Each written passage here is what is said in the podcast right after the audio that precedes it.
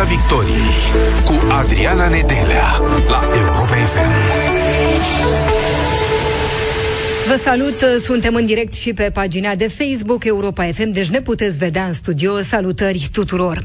Zilele acestea avem o nouă rundă de negocieri Rusia-Ucraina în Turcia, la Istanbul. Firește că așteptăm rezultatul acestor negocieri și sperăm, așa cum sperăm de mai bine de o lună, că se va opri, că vom spune stop războiului. Unde suntem astăzi în ceea ce privește războiul ruso-ucrainean? Ne întrebăm și dacă Rusia schimbă cu adevărat strategia de care pomenea și dacă se va concentra mai mult pe Donbass. Președintele ucrainean Zelensky spune că Ucraina e pregătită pentru un statut de neutralitate, un statut neutru. Ce ar însemna asta? Vă așteptăm în direct în această seară pentru că vrem să știm ce e de neînțeles pentru voi la mai bine de o lună de război. Care este întrebarea la care voi nu aveți până astăzi un răspuns? La mai bine de o lună de război. Ce nu este clar? Ce n-ați înțeles? Ce vi se pare bizar, ciudat? Haideți în direct cu noi, 0372069599 este numărul de telefon pe care îl puteți apela pentru a intra în direct cu noi. În această seară, în studioul Europa FM, este profesorul Armand Goșu, istoric, specialist în spațiul rusesc. Domnule profesor, bună seara, mulțumim tare mult pentru că sunteți aici alături de noi. Bună seara, vă mulțumesc pentru invitație. Sunteți doctor în istoria Rusiei, domnule profesor, cu o teză susținută la Moscova și aș vrea să detaliem, da, aș vrea să ne vorbim despre ruși, cum sunt ei, ce știu ei și ce fac cu informațiile despre război. Dar pentru început, vreau să ne explicați unde suntem, domnule profesor, acum, la ora la care vorbim. Cum e războiul? Ce se întâmplă în Ucraina? În ce fază ne aflăm? Pentru că vedem, continuă negocierile și continuă și războiul în paralel.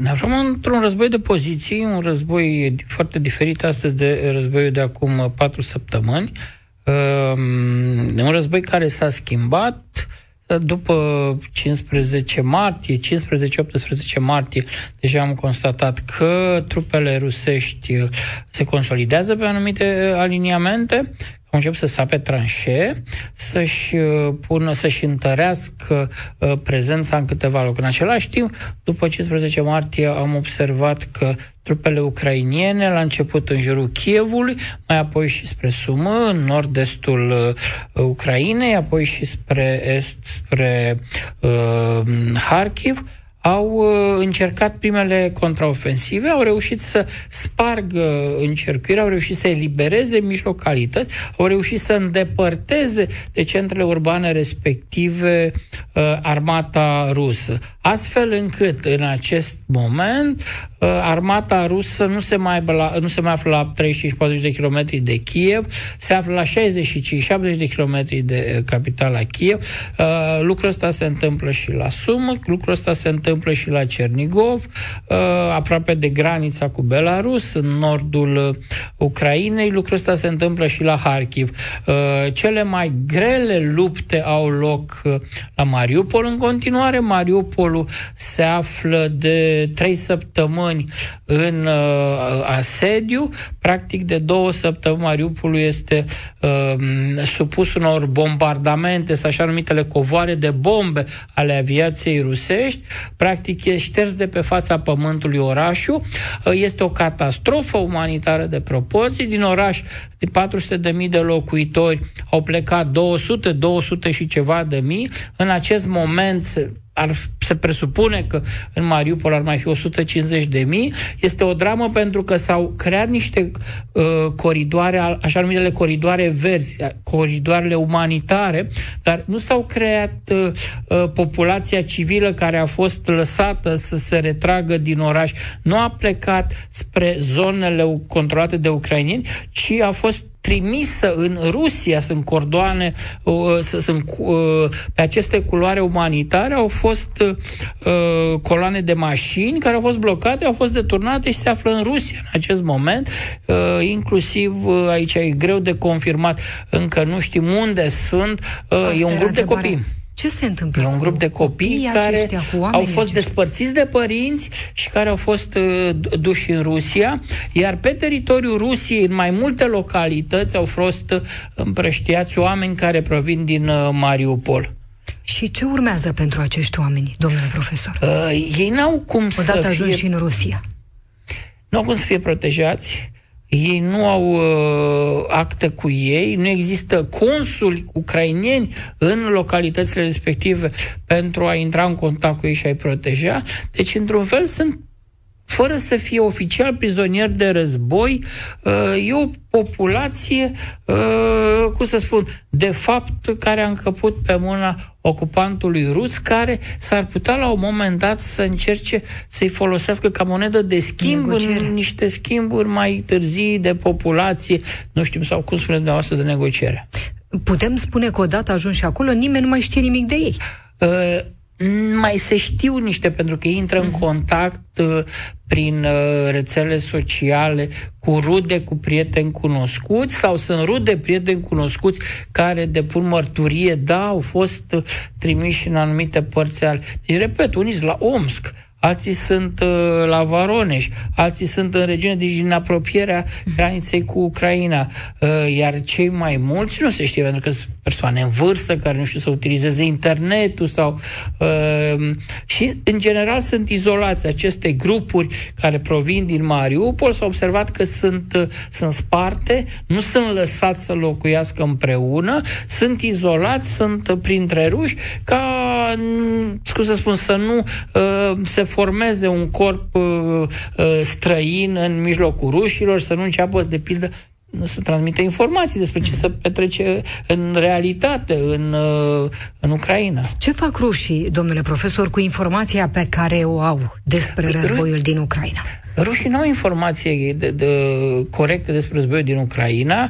Media rusească este controlată. E o lege aprobată care a fost promulgată acum trei săptămâni. Poți să primești 15 ani de închisoare doar dacă șeruiești niște știri sau le pui pe pagina ta sau pe, pe, pe telefonul tău, pe aceste softuri de relații uh, de, de, de sociale, uh, poți să primești 15 ani de închisoare.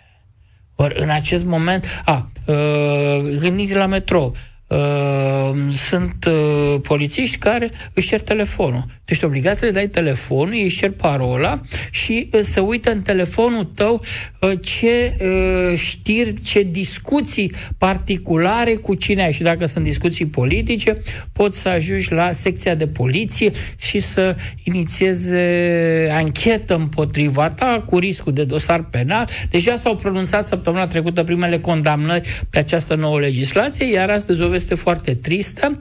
Uh, redacția Nova uh, Gazeta, deci ultima publicație cu uh, Muraviov, cu laureatul premiului Nobel pentru uh, pace, uh, s-a anunțat că își suspendă apariția, a primit uh, a doua atenționare din partea autorităților, la a treia atenționare desfințată și au decis să-și suspende activitatea și pe site și să nu mai apară în print uh, până la sfârșitul, cum se numește, operațiunea specială. Deci în Rusia nu e un război, e o operațiune specială. Acum, informațiile sunt destul... Inițial s-a spus că uh, e o operațiune specială care se desfășoară doar în estul mm-hmm. uh, Ucrainei, doar în Donbass, doar în regiunile Donetsk și Lugansk.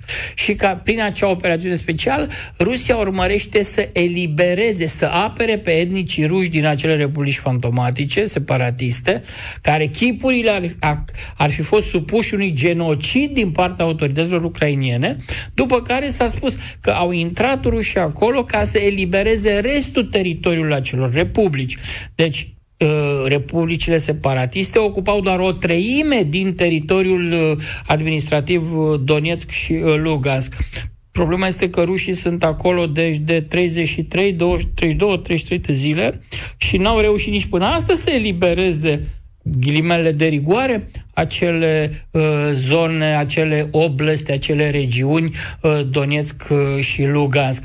De ce? Pentru că cea mai mare parte a trupelor rusești au fost concentrate fie să atace dinspre nord, dinspre Belarus, uh, Kievul, fie dinspre sud, dinspre Crimea, să forțeze uh, în direcția vest spre Nicolaev, spre nord să ajungă la uh, fluviul Nipru și să reintroducă, să redeschidă uh, canalul de uh, apă uh, pe, pentru Crimea, pentru că Crimea se transformă în deșert, iar spre est să lege practic Crimea de uh, prin Berdiansk cu uh, Rusia, cu Federația Rusă, să creeze acel culoar pe uscat, pentru că doar podul care lega pre, deasupra strâmtorii Kerci Crimea de Rusia era insuficient pentru a transporta arme, muniție, de a transporta apă da. și de a, uh, cum să spun, de a da uh, viață economică,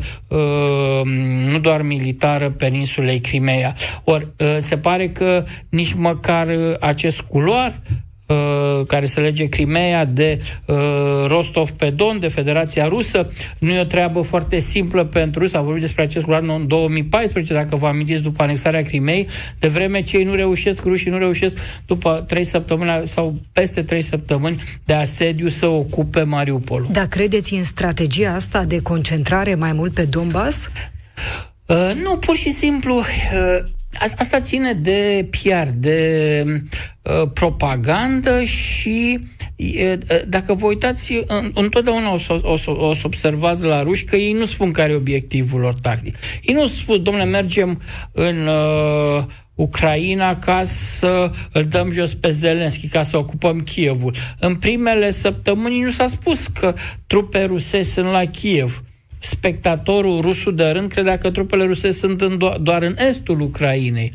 Și atunci, pentru ruși e foarte simplu, pentru conducerea de la Kremlin e foarte simplu, în funcție de ce se întâmplă pe teren, să schimbe, să spună că nu. Amintiți-vă, îi spun că au intrat ca să împiedice pe fasciștii ucrainieni să denazifice, să uh, Uh, cu niște uh, care erau obiectivele. Acum vin și spun că nu mai sunt alea, de fapt sunt altele. Și Inițial, atunci o strategie pe care ar putea o folosi-o în negocierile astea de la Istanbul? Nu. nu cred că e o strategie. Până la urmă, uh, Putin realizează și establishmentul, cei din intimii lui Putin, realizează că e un dezastru care se profilează, ei n-au cum să nu realizeze lucrul ăsta, numai că evită să-i spună dezastrului pe nume și atunci ei se prefac pretinzând că își ating obiectivele. Mai că ei n-au anunțat niciodată că obiectivul ar fi doar uh, Donetsk și Lugansk. I-au atacat Kievul, au pierdut acolo, că sunt pierderi uriașe. E un dezastru pentru ruși și asta e înseamnă că ar urma ce? E un dezastru pentru ruși și Putin în acest moment încearcă uh, prin aceste uh, manevre să-și creeze la un moment pe teatrul de operațiuni un avantaj mm. și să folosească acel avantaj imediat în negocierile cu Zelenski. Mai că Zelenski se dovedește a fi o nucă mult prea tare. Deci ce avem în acest moment? Să ne uităm pe hartă. Avem în zona Kiev, în zona Sumă, în zona Harkiv, contraofensive ucrainiene. Da? Nu se pune problema contraofensivele ucrainiene să fie atât de puternice încât să-i alunge pe ruși.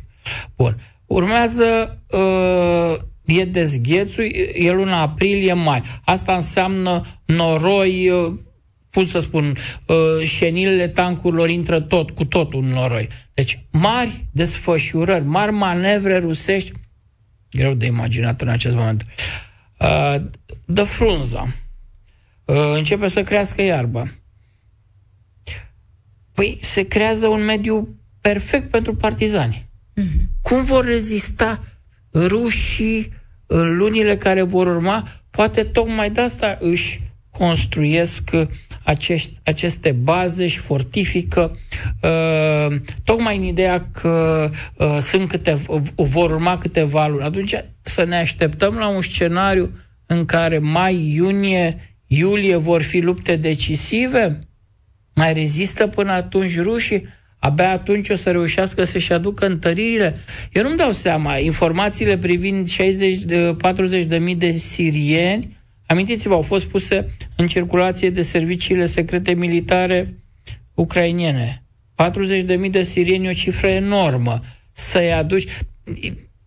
nu au de unde să aducă rușii atât de mulți oameni încât să consolideze presiunea pe armata ucrainiană. În același timp, armata ucrainiană continuă să primească armament, uh, informații militare din vest, de la americani, de la britanici, deci e vorba de inteligență care e foarte important și să primească uh, aruncătoare de... Uh, deci ai rachete pentru tancuri, o să primești uh, Acum vin de la americani uh, uh, niște rachete ca să dobori uh, avioane, deci... Deci Ucraina va rezista. Va rezista și va începe, își va consolida contraofensiva, adică rușii vor fi cei care de acum încolo vor fi asediați. Cum a venit declarația aceea făcută de președintele american Joe Biden? Pentru numele lui Dumnezeu, acest om nu poate rămâne la putere. Declarația e cunoscută la noi, la noi a fost comentată. Rusia mai puțin comentată, iar uh, în Ucraina ucrainienii sunt ocupați cu rușii, nu prea au timp să... Uh, pentru da, e pe bune declarația, adică a zis-o. De- declarația este... Aș și simțit-o, aș și gândit-o, aș și pregătit-o dinainte? Uh, nu dau seama dacă... Oricum, uh, uh, a fost foarte puternic, a fost un discurs foarte puternic și cred că uh, va rămâne un discurs pentru manualul de istorie, pentru crestomațiile de istorie după care vor învăța generațiile viitoare. Suntem într-un moment de cotitură în istoria Europei, de reașezare a plăcilor tectonice în geopolitica mondială, iar ce se întâmplă după 23-24 februarie, ca importanță, ca impact, ar putea echivala cu ce s-a întâmplat în Europa după 1 septembrie de 1939 consecințele vor fi dramatice, schimbările vor fi teribile uh, pentru scena, pentru întreaga scenă mondială. Să nu ne facem iluzii că se va încheia mâine și că lucrurile o să uh, lumea o să rea business as usual cu uh, Federația Rusă și că nimic nu se va schimba, că a mai fost Putin supus unor sancțiuni și că uh, o să treacă 2-3 ani, lumea o să uite și o să... Nu, Putin a mers mult prea departe, a trecut toate liniile roșii cu putință și nu liniile roșii fixate de Obama în Siria cu arme chimice. Sunt mult prea mulți morți, e mult prea multă suferință. Adică uh, are... liniștea de dinainte de război nu o să o mai avem? Mm, o să avem o liniște, dar uh, e o liniște post-belică, post-război, e o liniște în altă lume, într-o lume care se va așeza altfel. O lume în care anumite domenii uh, economice uh, vor arăta altfel, energia în primul rând. E o lume în care, cel puțin în zona noastră, Ucraina va conta mult mai mult. E o lume în care pe flancul estic jocurile mari le va face Polonia. Și România unde e în lumea asta, domnule Goșu?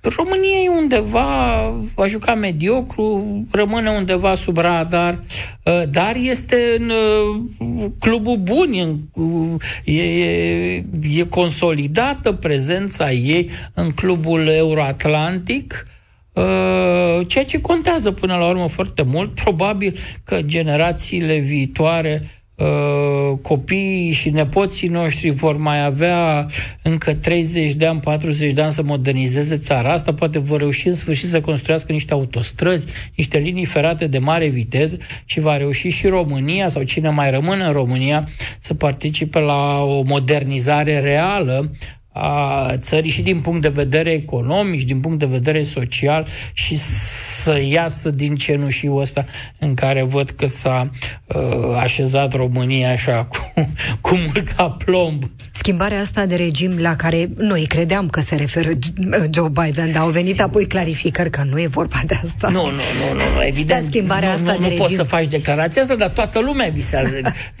la, la o schimbare de regim și sunt general sau, uh, sau foști generali în retragere astăzi care și indică că trebuie ceva făcut cu Putin. Dar e Putin, posibilă, e domnule Goșu? Eu cred că este posibil și eu cred că se și lucrează. Toată lumea despre asta vorbește. Care urmăresc posturile rusești, emisiunile rușilor fugari în diverse țări, uh, toată lumea despre asta discută. Fiecare zi, întrebarea care e pe buzele tuturor reporterilor e dacă elita politică de la Kremlin e fisurată, dacă o să apară un, uh, uh nu, un complot cine participă la acest complot, ce șanse mai sunt, nu, ca Putin să nu apuce săptămâna viitoare în fotoliu de la Kremlin. Deci, la rândul meu, am ajuns de câteva săptămâni să urmăresc deplasările avioanelor prezidențiale, avioanelor pe, prin, cu care se deplasează oficialii ruși, să văd unde se duc, unde aterizează, uh, unde zbuncărele. Uh, deci, uh, de pildă, Șoigu, toată lumea s-a întrebat unde e Șoigu. A, a făcut infarct, a făcut infarct, conduce el operațiunile militare, nu le conduce el. Dacă e Gerasimov, unde e Gerasimov și unde stă? Și am aflat, uite, la UFA, avionul care se deplasează, ministrul apărării de la Moscova, și a aterizat la UFA aceste avioane sunt niște avioane speciale care uh, nu uh, intră în, da. nu, nu transmit poziția lor decât cu foarte puțin timp înainte de aterizare. Sau la nord de Ufan, Bașcortostan, deci aceste avioane se duc după munții Urali. Ori ai o regiune în care tu ai niște adăposturi atomice. Deci asta înseamnă că și Putin și alții mm. comandanți le vizitează uh, frecvent. Uh, stau în uh, sunt buncăre antiatomice.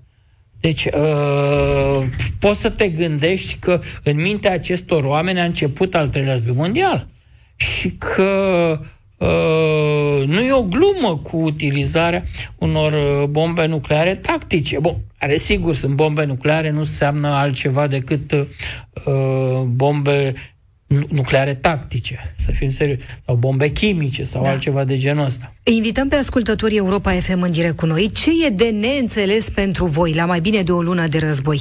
Care este întrebarea la care nu aveți până azi un răspuns? Profesorul Armand Goșu, istoric, specialist în spațiul rusesc, este în studioul Europa FM. Ni se alătură Ovidiu în aceste momente. Te salutăm, Ovidiu! Vă salut și eu, bună seara! Uh, mulțumesc Europa FM că mi-a permis din nou, aș spune, să intru în direct.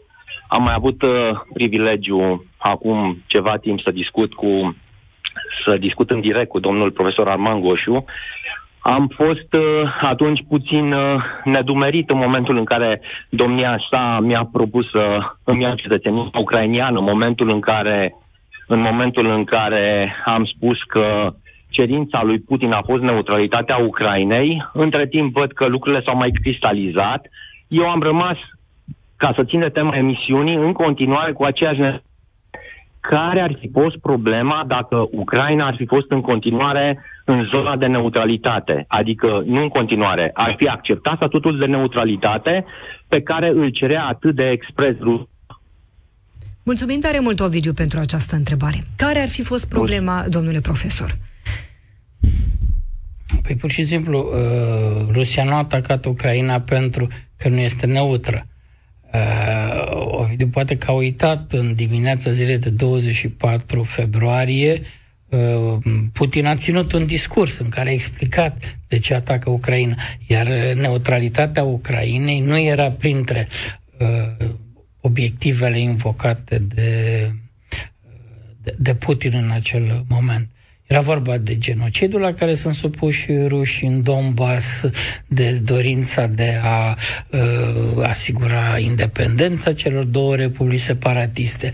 Iar acum uh, Zelenski a acceptat uh, această uh, neutralitate, explicând contextul în care o acceptă. El a spus că a înțeles că Occidentul nu va sprijini Ucraina să intre în NATO, că la nivelul țărilor membre NATO nu există o uh, o părere formată despre Ucraina în uh, NATO, uh, așa și că uh, el vine și uh, își asumă propunerea să, da, acea propunere trebuie să fie însoțită de niște garanții. Și a spus că, de fapt, asta e marea problemă în negocieri. Aici, aici e blocajul care a survenit în negocieri. Mâine va avea loc o nouă rundă la Istanbul, începând cu ora 8.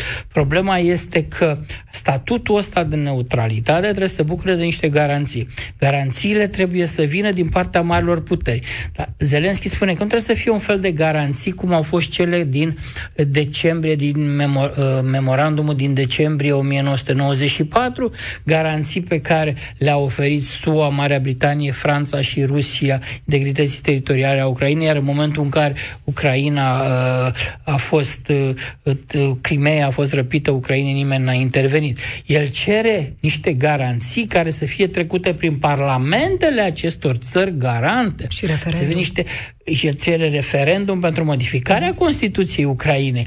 Deci e o procedură mult mai complicată, nu e o Uh, nu stătea în puterea președintelui Zelenski să vină să spună, a, vreți, și amintiți-vă, că neutralitatea Ucrainei n-a fost cerută lui Zelenski, ci a fost cerută statelor membre NATO ca să-și asume uh, că nu uh, se extind spre est. Deci e cu totul și cu totul altceva. 0372069599 este numărul de telefon pe care îl puteți apela pentru a intra în direct. Radu ni se alătură chiar acum. Te salutăm, Radu! Bună seara, bună seara! Mă bucur că am reușit în sfârșit să intru și în direct la dumneavoastră pe post. În fine, deci este incredibilă performanța Ucrainei la tot ce a făcut până acum. Puțin dintre noi le puteau să prezic așa ceva, că vor face atât de bine face, să facă față. Și iarăși este incredibilă slaba capacitate la cea de-a doua armată din lume, nu? Practic. Uh, și gafele de proporții, cu fel și fel de de slăbiciuni, autosabotarea comunicațiilor. Uh, probabil că, nu știu, este multă corupție la mijloc, lipsă de motivație în rândul armatei rusești, că altfel nu se poate explica. Uh, dar în același timp sunt totuși uimit de anumita, eu știu, necomunicare sau poate nu am reușit eu să prind, că totuși urmăresc știrile, uh, necomunicare reală a pierderilor ucrainilor din rândul armatei. Nu, se comunică numai pierderi din rândul populației civile, care este jalnică, nu este, este ceva foarte, foarte trist ce se întâmplă cu populația civilă și, și criminalitatea armatei ruse față de populația civilă. Dar nu vine să cred că totuși ucrainienii nu au și pierderi din rândul armatei. Uh, iar sunt um, foarte, foarte mirat că în fața, de exemplu, a staționării acelei coloane de 64 de kilometri, nu? S-a, o săptămână întreagă s-a, se arătau fotografii cu ea, uh, toate știrile pomeneau despre treaba asta și cum de nu puteau totuși cu, chiar cu dotarea de atunci, să să-l ia salteze, nu? Cu rachete de umăr, cum era pe vremea armatei mele, nu? Acum 30 de ani. Deci, uh, niciun fel de mm, autocamion sau blindat sau tank din coloana aia nu, nu a fost distrus. Cum e posibil așa ceva? Deci, armata ucraineană, unde era atunci? Ce făcea? Mulțumesc, cam atât am Mulțumim tare mult, Radu. Domnule Goșu. Uh, grea întrebarea asta cu coloana. Și m-am întrebat de ce nu atacă coloana. În același timp, din ce am văzut, ce am auzit comentariile unor observatori militari străini, ucrainieni sau ruși, a fost că avea asigurat uh, uh, securitatea zona aeriană, adică era foarte greu să atace acolo în legătură cu numărul de pierderile în rândul armatei ucrainene. E primul război în care pierderile uh, sunt anunțate de partea cealaltă, adică pierderile ucrainienilor sunt anunțate de ruși, pierderile rușilor sunt anunțate de ucrainieni aici. Uh, de pildă, Ucra- rușii au anunțat aseară că Ucraina a pierdut 13.000 de soldați, Ucrainienii au anunțat acum vreo două zile că rușii au pierdut între 12.000 și 15.000 de soldați, ceva de genul ăsta. Cert este că pierderile sunt foarte, foarte, foarte mari. Pierderile presupun că sunt mari și în ce privește armata ucrainiană. În același timp, uh, uh, suntem în război, război e foarte mult uh, ține de propagandă, ține de Um, crearea acestă... De, de, deci... Uh, um, emoție? E, e, e emoție foarte multă și în același timp este, cum să spun, capacitatea de mobilizare a propriilor, pro, propriilor militari. Mm. Ori poate că e foarte important. Asta, de pildă, confirmă Uh, și foarte multe surse confirmă faptul că soldații ruși au un moral foarte prost și că din cauza asta o să piardă război. Și că sunt analiști militari sau teoreticieni militari care spun că războiul e un exercițiu de voință. Ca să câștigi războiul, în primul rând, trebuie să-l dorești să câștigi război, să ai voință, să ai un moral ridicat. E bine, ucrainienii au moralul ridicat, ucrainienii cred în victoria lor. Dacă vă uitați la întreaga populație ucrainei, peste 90% crede că Ucraina va învinge. Deci dacă tu nu crezi în propria victorie, tu degeaba ai tancuri, coloane întregi de zeci de kilometri de tancuri sau avioane, dacă tu nu crezi în victoria Și mai ta. spunea Radu ceva, armata rusă atât de nepregătită, că e de neînțeles. De, într-adevăr e de neînțeles aici, pentru că multă lume a rămas cu impresia după 2014 că armata rusă e reformată, că e o armată extrem de eficientă, care lovește țintit, care are niște trupe speciale care fac toată treaba. Poate că trupele alea speciale sunt pe undeva, numai că de asta dată cine a gândit întreaga operațiune din Ucraina a gândit-o în termenul unui război clasic. Ori armata rusă nu e pregătită pentru așa ceva. Cine a făcut planul operațiunii, cred că s-a inspirat din uh, cel de-al doilea război mondial când Uniunea Sovietică a tracat pe fronturi largi de luptă cu mii de tancuri și crea așa un efect de tăvălug. Ori acum nu era cazul. Acum poate că ucrainienii dacă, uh, dacă rușii și-ar fi concentrat trupele în est, sigur că soarta războiului ar fi fost alta. Da, ucrainienii au vrut să pună mâna pe întreaga, rușii au vrut să pună mâna pe întreaga Ucraina, aici a fost problemă.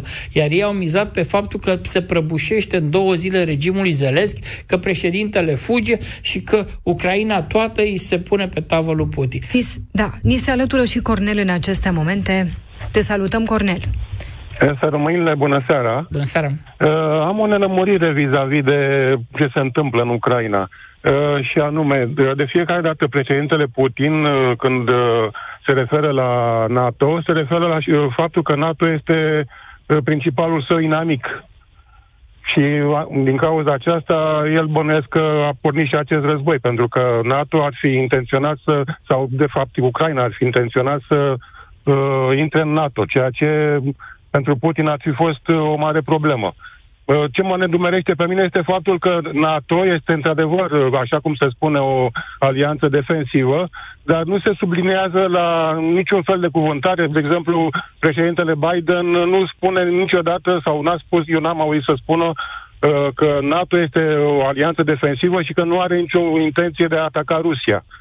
Și chestia asta ar, trebui, ar fi trebuit uh, subliniată de fiecare dată, nu numai de președintele Biden, ci de uh, toți uh, liderii NATO, să spună de fiecare dată când iau cuvântare, domne, noi nu avem nicio problemă cu Rusia, noi niciodată nu vom ataca primii Rusia și așa mai departe. Deci nu, nu, uh, nu suntem un pericol pentru Rusia. Mulțumim deci, tare mult! Deci, da, da, mulțumesc și eu. Mulțumim foarte mult, Cornel. Au zis-o, dar nu știu dacă au zis-o chiar atât au zis de Au zis-o foarte tare, au zis-o în scris, au zis-o în, uh, și degeaba. în discuție, au zis-o degeaba. Amintiți-vă totuși că după 17 decembrie, când au fost cele două acorduri, drafturi de acorduri avansate de Rusia, unul pentru NATO, unul pentru Statele Unite, răspunsurile lor toate conțineau explicații extinse ale faptului că NATO nu e îndreptată spre mm-hmm. Rusia, că americanii nu duc o politică țintită pentru a, a lovi în interesele Rusiei, că după 1997 există un uh, act fondator NATO-Rusia, că există un Consiliu NATO-Rusia, că noi nu avem flancul estic, nu este consolidat, nu ai trupe NATO aici, tocmai pentru că există acel act fondator prin care NATO și-a asumat obligația de a nu muta pe în, în noile țări care sunt în, în apropierea Rusiei să se mute și de asta abia după uh, anexarea Crimei, după 2014 respectiv, uh, sau, uh, uh, sau niște forțe, dar oricum foarte mici, uh, uh, NATO au fost, uh, au fost mutate în Polonia, România și țările Baltice. Trei minute mai avem la dispoziție, domnule Goșu.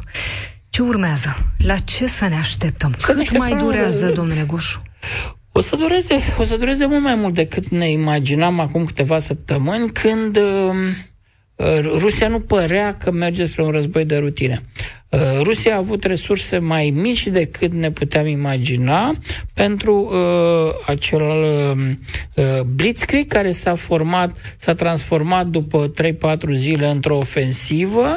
Uh, ofensiva, cât a fost ea de insistentă, nu a dus la câștiguri teritoriale foarte mari, la succes. Singurul oraș important pe care Rusia l-a câștigat, uh, capitală de regiune, a fost Hersonul. Hersonul unde au loc zilnic zilnic în ultima săptămână demonstrații împotriva prezenței militarilor ruși. Um, um, deci uh, vor, vor merge negocierile Uh, uh, negociatorii vor aștepta, uh, vor sta cu ochii pe teatru, pe teatru de operațiuni, să aștepte acolo ca cineva să lovească, să-și creeze un avantaj. Putin încearcă să repete isprava din 2014-2015,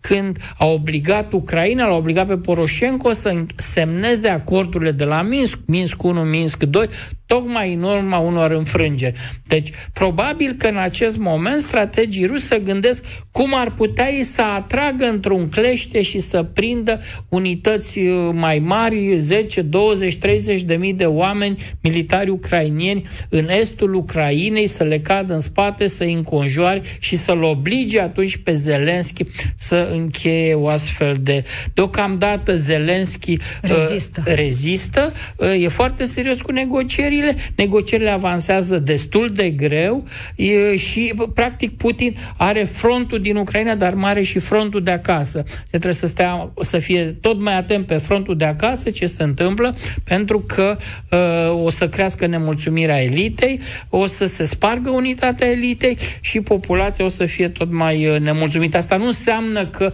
mă aștept ca să cadă regimul Putin în urma unor mișcări de stradă, ci mai degrabă regimul să prăbușească în în urma unor conspirații, uh, cum s-a întâmplat de nenumărate ori în istoria Rusiei. Mulțumim tare mult, domnule Goșu. Vă mai așteptăm în studioul Europa FM profesorul Armand Goșu, istoric, specialist în spațiul rusesc, în direct în emisiunea Piața Victoriei în această seară. Ne revedem săptămâna viitoare. Nu plecați, însă urmează știrile în doar câteva momente la Europa FM. Piața Victoriei cu Adriana Nedelea la Europa FM.